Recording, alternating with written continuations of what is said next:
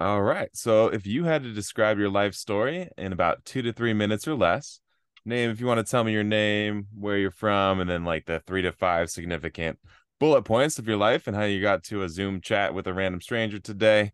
How would you do it, sir? Uh, well, my name is James Conrad. Um, I grew up in the Seattle area, uh, Vashon Island specifically, homeschooled, uh, raised evangelical, and then uh, became a complete apostate. Um, I went to a Lutheran college and they taught me how to drink and chase girls. There you go. Uh, yeah, that's fair. Life lessons. Um, uh, and then I went to grad school.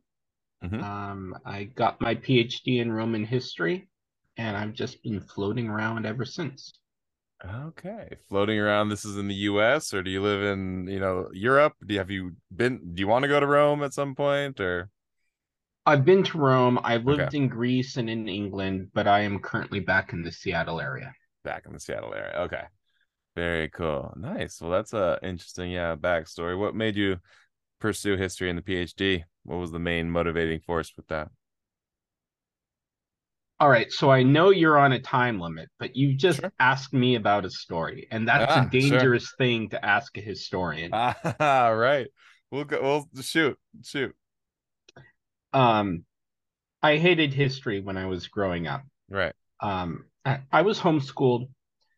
Uh, basically, I was taught by my mother, Mhm. and she didn't know anything about history, and so it was all names and dates. And I, I don't give a fuck about 1066. Mhm. You know, the Norman invasion doesn't have anything to do with my life. I just don't care about that. When I was 18 years old, my first girlfriend broke up with me. Mm. Now, I was a huge nerd, and I still am. So I went down to the bookstore and asked, I, I, explained the situation. My girlfriend just broke up with me, and I needed distraction and all that kind of stuff. And I was looking for what, like, what do you have that's new? What do you have that can take my mind off this problem? Mm. Um, and they had just gotten in the paperback version of Colleen McCullough's First Man in Rome. Um, now, you may know Colleen McCullough from her book The Thornbirds, which was made into a min- miniseries in the 80s. Okay. Not really, but that's all right. this Proceed. book uh, this book was about Marius and Sulla's relationship before they fell apart and fought the first Roman civil war. Mm. And for whatever reason, reading that book showed me that those people in the past had no more idea about what was happening in their world than 18 year old me had what was happening in mine. Mm. Uh, and in the back of the book, she included uh, her sources. So I started reading those. hmm And then I just started reading all kinds of Roman history. And one day I got a copy out of the library of Caesar's um, Caesar's Gallic Wars. So that has on the left hand uh, the Latin and on the right hand the English. And I, I already told you I'm a huge nerd. I had been working on like Tolkien's Elvish, and Mhm. I saw the Latin, and I was like, I have to learn to read this. Wow. Six months later, I was in college, and they had a Latin course, and I took it, and I just went all the way through to the PhD. Jeez. Okay. And did it help And- with the breakup? Did it actually work? Distracting yourself? Uh, yeah. That's It's fair.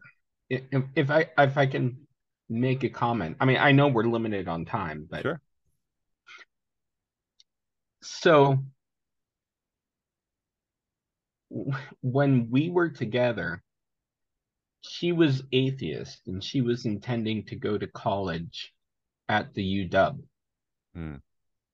And I was real religious and I didn't know what I was going to do. Okay.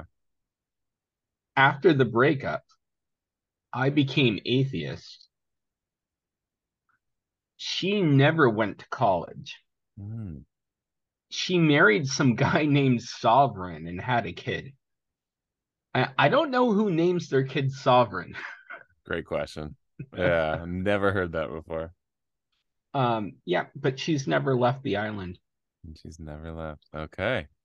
Two paths diverged and uh never reunited, I suppose. But uh okay. Well, that's interesting. I hope her life is sovereign somewhere in the world is uh is all right. And that seems like you're doing pretty good yourself these days. So cool. And we'll jump right into the interview. We picked out a couple here. Um, first one, first question is gonna be excuse me, what is your most memorable dream?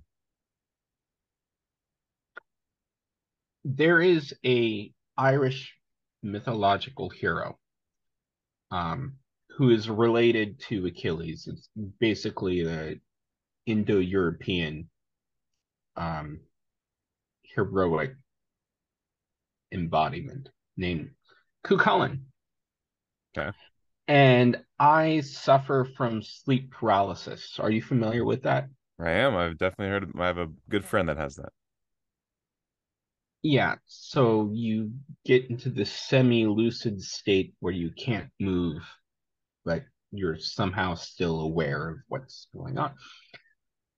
So one day in my apartment, I entered that state and I saw Cuchulainn in my apartment.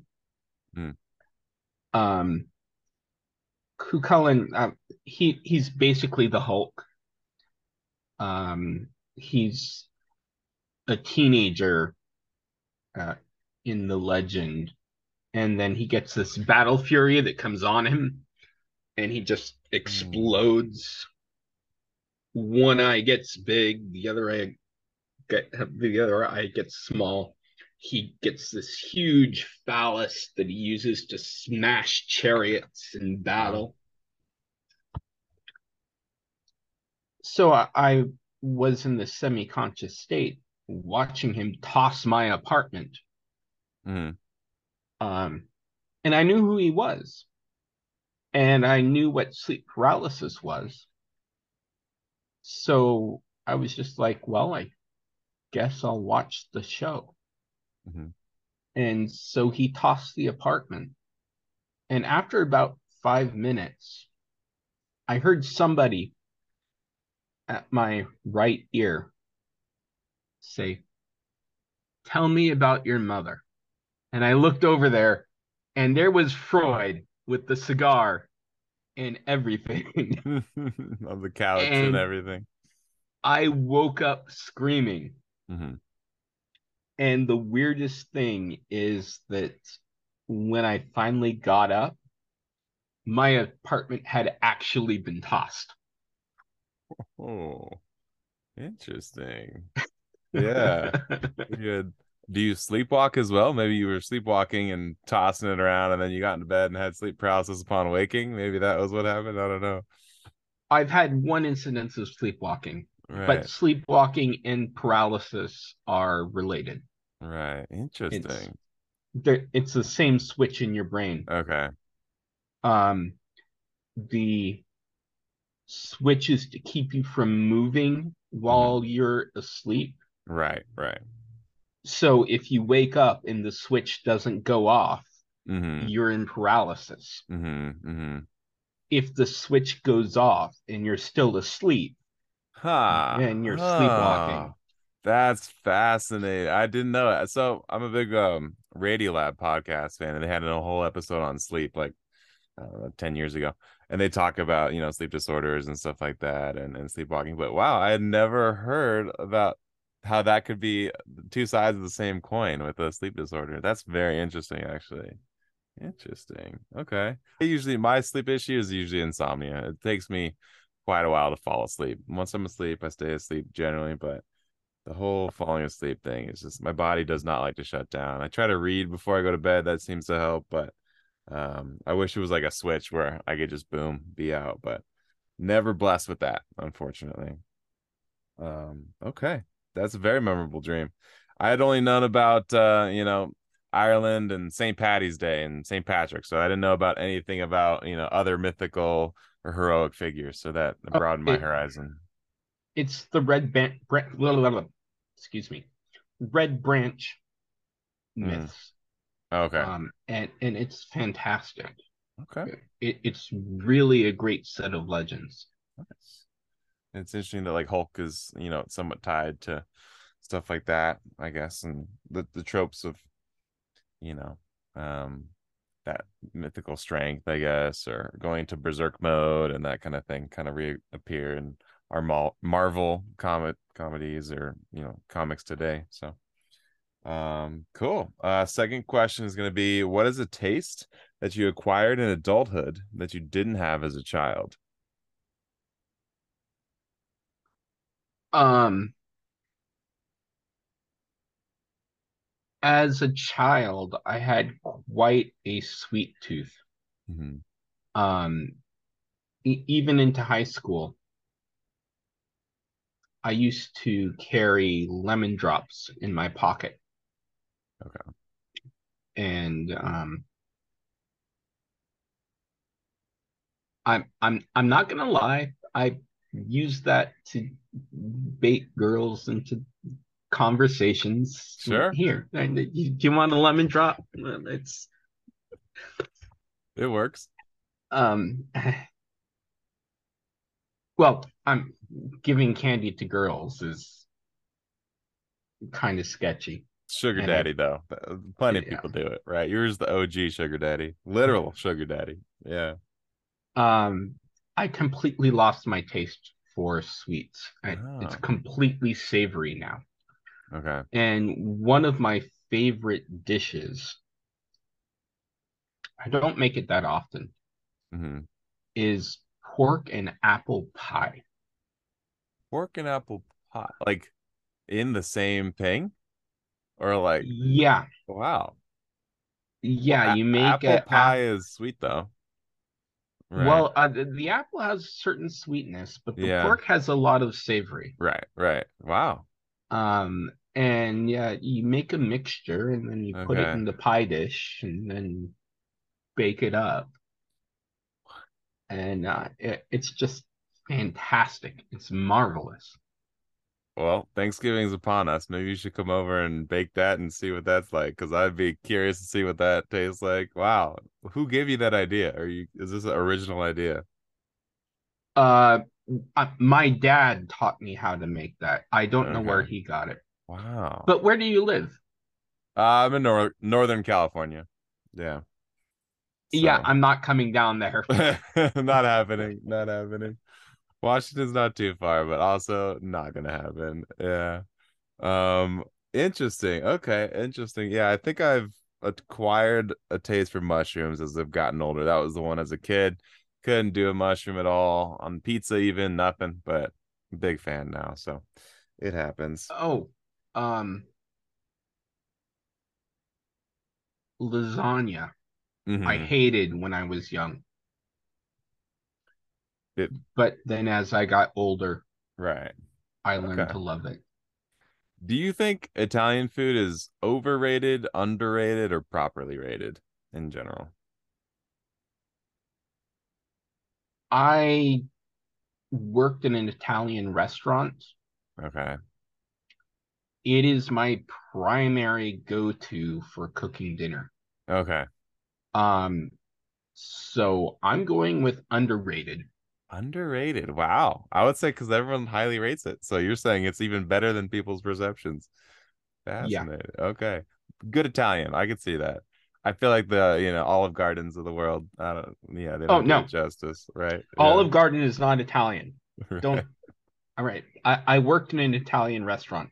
Olive Garden is No. not that. Okay, that's funny. Yeah, good enough. Yeah, but uh, quite off the mark in terms of Michelin star restaurants. Yeah. Um, third question is going to be, what is the most money you've ever won or lost gambling in your life? I happened to be in Galway for the Galway horse race in 2005. Mm. I've never yeah, the the most gambling I've ever done is like a $10 poker game. Okay, You, you just buy in and somebody wins and they get enough to buy a case of beer and everyone's happy. sure. Um, but that horse race is the biggest race in Ireland. Mm, Uh, so I went out there and I was looking through the uh, brochure about the horses. I told you I'm a historian. hmm I, I'm a classicist, which means I Mhm. read Latin and Greek. Okay. Um, and one of the horses was named Anno Jubilo. Yeah. I'm like, oh, I know what that means. That means the year of Jubilee. Okay. Um, which, if you are familiar with Judaism, uh, the year of Jubilee is when all the debts are automatically forgiven. right. Uh, happens every seven years. Right. But I'm like, I know the name of that horse. Yeah. And in Galway, I, I don't think this is true in the US, but in Galway, they have a bet that's called both ways, Okay. where you pick three horses. Hmm. And if one of your horses places first, second, or third, Right. you win the bet. Okay. So I bet like 30 euro on that particular horse. That horse came in third and I won 300 euro. Ooh. Pretty good return. Yeah. And then I stayed at the track and I lost all of it. right. Right. Right. That's what my stats teacher taught me in uh, high school. He said if you go into you know uh, poker or whatever, and you have thirty dollars and you win whatever, say in your case three hundred, you put thirty back in your left pocket, and then you only play with the two hundred and seventy in your right hand, your right pocket. That way, no matter what, you're gonna come out with what you started with, right? So. I've always remembered that. That way, you always separate what you began with and what you eventually will probably lose in the end. Yeah. Oh man. Yeah, horses have such great names. If you could name any kind of horse in a race, I guess it would depend on what the horse looked like. Is there any name, maybe a Latin name that you would choose? What's a very strong Latin name? What's like speed in, in Latin or something? Celeritas. That's a good name. That would be a good name for a horse. Celeritas, which means Speed. speed. Okay. Uh, that- that's literally what you asked me. Right. I didn't know if you were gonna go like a subtle offshoot of that or like directly literal, but you you nailed it. Yeah. Celeritas. Okay. I because I don't know what speed is in oh, I guess rapido, because I speak a little bit of Spanish, and so I'm trying to think like Latin and Spanish maybe a little bit similar, but Celeritas doesn't have anything in my mind to do with anything I know about speed and Spanish. So interesting word. Um the language is fascinating like that. Sometimes it's not always you know directly uh similar but cool. Um okay next one's gonna be if you could only talk about one subject for the rest of your life what would it be? And you can't say history. Oh, Uh, you you just shot me to the quick. I know you gotta you gotta diversify your uh, your mindset here. No, not history in the least. You could pick one historical thing you would talk about and one non-historical thing you could talk about for the rest of your life. I'll give you both. Um, I can talk a lot about Tolkien. Mm, Uh, I've already said I was working on Elvish when I was a teenager. sure. Um, I'm a huge Tolkien fan. Uh, but that leads into my interest of history. hmm Um, and I'm not allowed to talk about that. Exactly. So, It's off the table. um,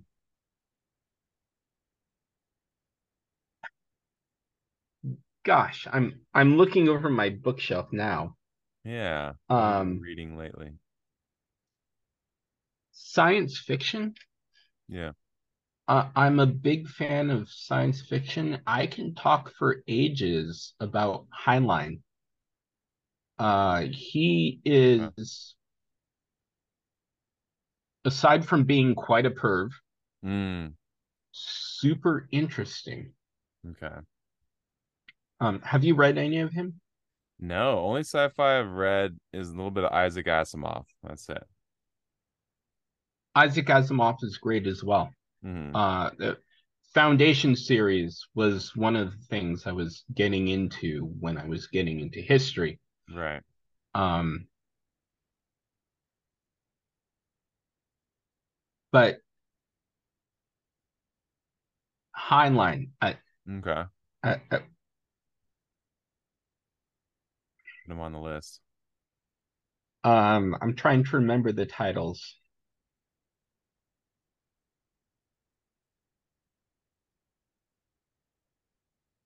There been any movie adaptations or anything?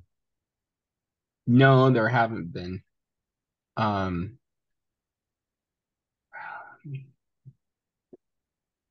gosh, the first Lazarus Long book. Okay. Um, he, uh, uh, Lazarus Long, the the main character, clones himself, but changes the DNA so that he has two twin daughters, Hmm. and then he gets in a relationship with them. Whoa. This guy is And then into Sail Beyond the Sunset, which is the sequel to that book, right. he goes back in time and has a relationship with his mother. Whoa. Uh, It's I wonder if that's based on what's the um I took Greek mythology in high school or I actually did take in college too as one class, but the the story of the guy that um is a sculptor and he falls in love with his own sculpture. It's he he creates this like beautiful figure of a woman and then she turns into a real woman and then like they get married or something. I would have to look that up. yeah, I, I I, know bet- that I bet that's what his Heinlein's like writing off of almost. That seems like a, a pretty interesting backdrop to that. But yeah, sci-fi. If you can create that one day with like gene editing, wow, that'd be a quite wild world to to think about. Yeah, little Oedipus complex in there as well. It sounds like Yeah. um, a lot happening there. Right. Interesting. Uh, I'm gonna have to Google that that uh that story while you ask or while you answer the last question. But last question is gonna be what is your favorite conspiracy theory? Okay. This is my own conspiracy theory. Okay. I suspect I- we talked about my experience cooking and all that kind of stuff, right? Right. I suspect that people who write cookbooks purposely underspice their dishes so that hmm. whatever oh. you cook at home Yeah. is not going to be as good as what you get if you went to their restaurant. Yeah. Huh. That uh so interesting. Yeah, so it's like a, a lobby just to make more money off of the restaurant industry kind of thing. Yeah. Yeah. Um, and I don't know anyone else that believes that conspiracy theory, but Right. having worked in restaurants and cooking on my own, Right. what those uh, recipes give you is way underspiced. Okay. Yeah. Uh, and I think they have to be doing it on purpose. If I ever see garlic in a recipe, I always multiply it by about eight. And that's like the the appropriate level of garlic, you know, because I always do that. I'm like, yep, that's not enough garlic. You got to at least eight eight factor that every time. So I could see what you're saying about the salt too. Yeah. That's cool. I've never had someone come up with like their unique conspiracy theory. I've I've never made up my own either. That's I've maybe have a favorite one, but like I don't have a unique one. Right. that's that's fascinating. Um and but it makes sense with your background why you think that. Yeah, I could be on board with that.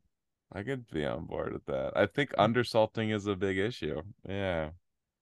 Undersalting, underpeppering, hmm um, uh, putting the basil in at the wrong time. Ah, If you're doing something with basil, it should be Yeah. going in like last step. okay. Um, Interesting. yeah. But a lot of a lot of recipes call for it to go in like you Really? got the oil in the pan and then you put the basil in. right. It's just going to ruin the basil. Are you one of the cilantro tastes great people, or are you one of the cilantro you have the gene where it tastes like soap? Do you know?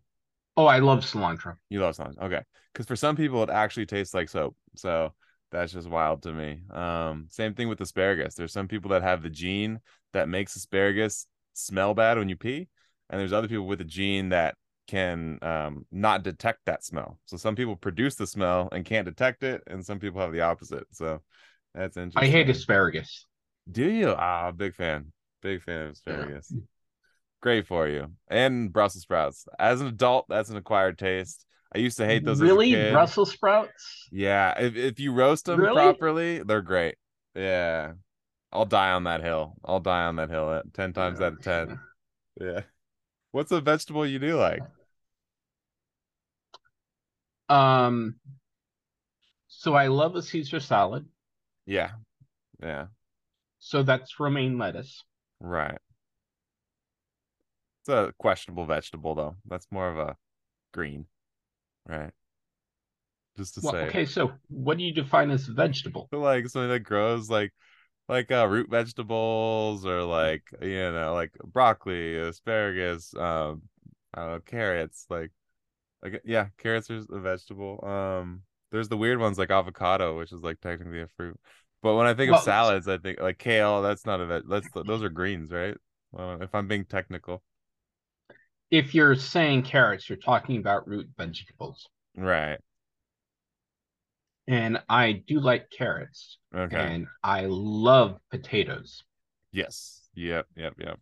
God, I love potatoes too. What's the most versatile? Okay, with potatoes and eggs, what do you think is more versatile in cuisines?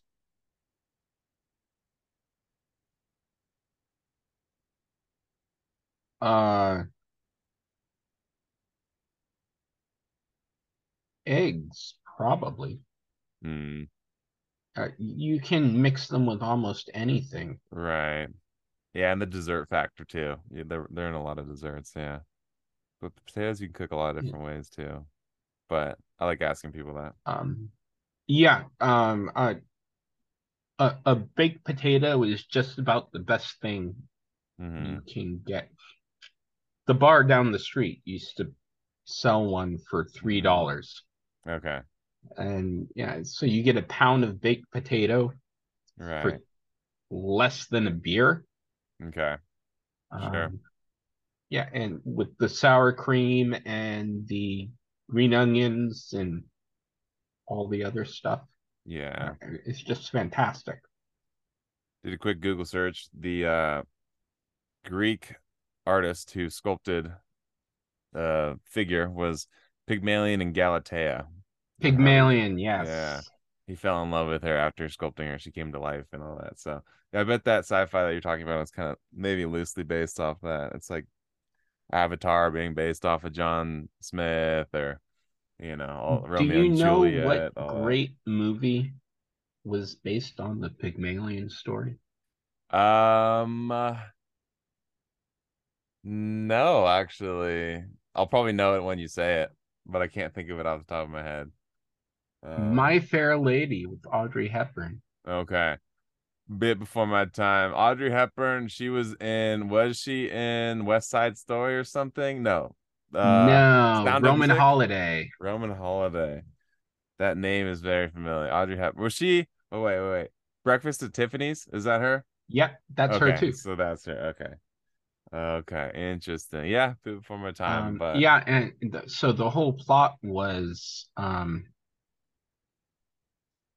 gosh, I I'm gonna Google this. yeah. Uh, uh, Please do. We live in the 21st century for a reason, and uh, that is among the most beneficial things about it is access to knowledge. Although it's making us more forgetful. It's just the trade-off. oh, you're you're starting to sound like um, uh, Plato now. Every old person ever. Yeah. Was it Plato or Socrates who said like writing would ruin society? Yeah. Yep. That's that's hilarious. I just love that. Yeah. One of my favorite podcasts is it used to be called um it's called Built for Tomorrow now, but I think it used to be called something else before. And uh his whole podcast is like the fear of every new technology ever, you know, being the end of society and then how it's like normal adoption is like great now for us. So that's a, a really good podcast built for tomorrow. Yeah. So My Fair Lady was based on a George Bernard Shaw's play Mm, called Pygmalion, okay. Huh. and it was Rex Harrison and Audrey Hepburn. Right. And the uh the plot is on a bet, Rex Harrison's character tries to take this girl who was selling flowers off the street, Audrey Mhm. Hepburn, and reform her into a proper English lady. Mm, okay. Um, and uh, in the course of that process, he falls in love with her, and in the end, they get married. Whole thing. Okay. Interesting. Interesting. It's a good Um, movie. Yeah, I should. I definitely should check that out. Been, you know, I haven't seen quite a. I would say like the most famous movies that I haven't seen are probably any of the Godfathers, Scarface, um, Grease. Those are like the the some of the bigger ones. Everyone's like, you've never seen them, you know, kind of thing. But Uh, uh, I'm giving you homework. okay, Right? right. You know I'm a teacher, right? you are right. What is All the right. homework? Watch the fucking Godfather. What's the Godfather? Oh, okay. I gotta do that. Yes. Yep. There's probably so many uh, you know, historical backdrops to it. You know, it's such a big part of culture. So that is a good homework. Um, your final question for homework in this, I guess, podcast is gonna be if you could ask a stranger, you're in my shoes, you could ask a stranger any question in the world. You can drum up an imaginary stranger off the street, or this could be generic, or have someone, you know, something in mind. But um, if you could ask a stranger any question in the world, nothing was too superficial or deep, what would you ask, and what would you want to know about your fellow human?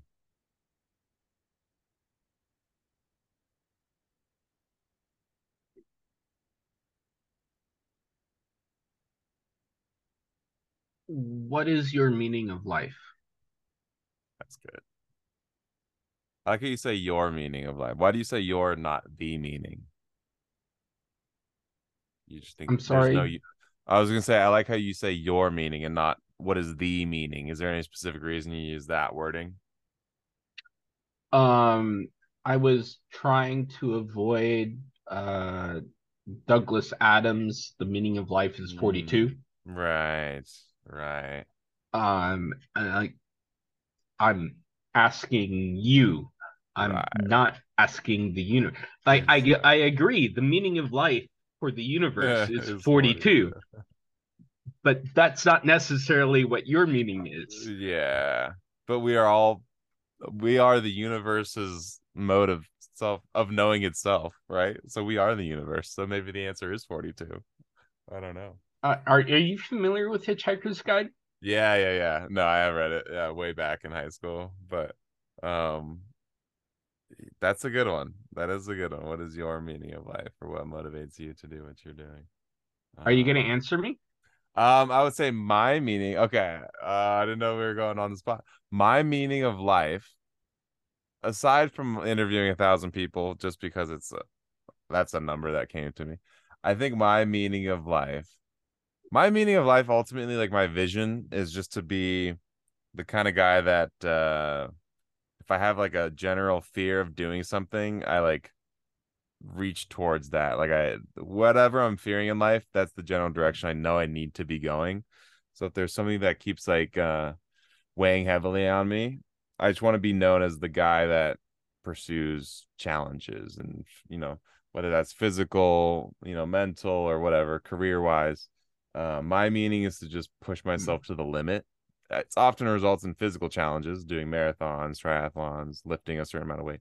But my meaning is to just become better as a human over time by challenging myself and pursuing what you know makes me afraid basically at my gut level Do you box? i don't i used to wrestle in high school and i'm gonna get back into um or get into martial arts and, and brazilian jiu-jitsu hopefully in this next year so no boxing just boxing for cardio but not like standard like learning how to fight I understand what you're talking about when you say challenging yourself. Mhm. Um, boxing for me does that. Mm, that's cool Um, yeah I don't like every boxing gym I've been to. right Um, a lot of places have their stars okay and they use their less than stars as punching bags for Mm. their stars to practice on. yeah right and right I, I don't like that environment. yeah Um, yeah but there's a place here in Seattle that uh, I really enjoyed. Um, and I actually sparred with an Olympic boxer, uh, Queen Underwood. And she could have totally killed me if she wanted to. right Um, and she just pulled all of her punches Mm, for around for three minutes, and I couldn't touch her. right. Um, and that kind of environment, I think, is much more conducive to learning the sport. Yeah. And not um, getting hurt. Yeah. That is a fine line right there. We're at the one minute warning here. So we'll kind of sign off here in a second. But I definitely appreciate the time for talking to me in the interview today. Um, any final words for the audience or you know, anything you want to say?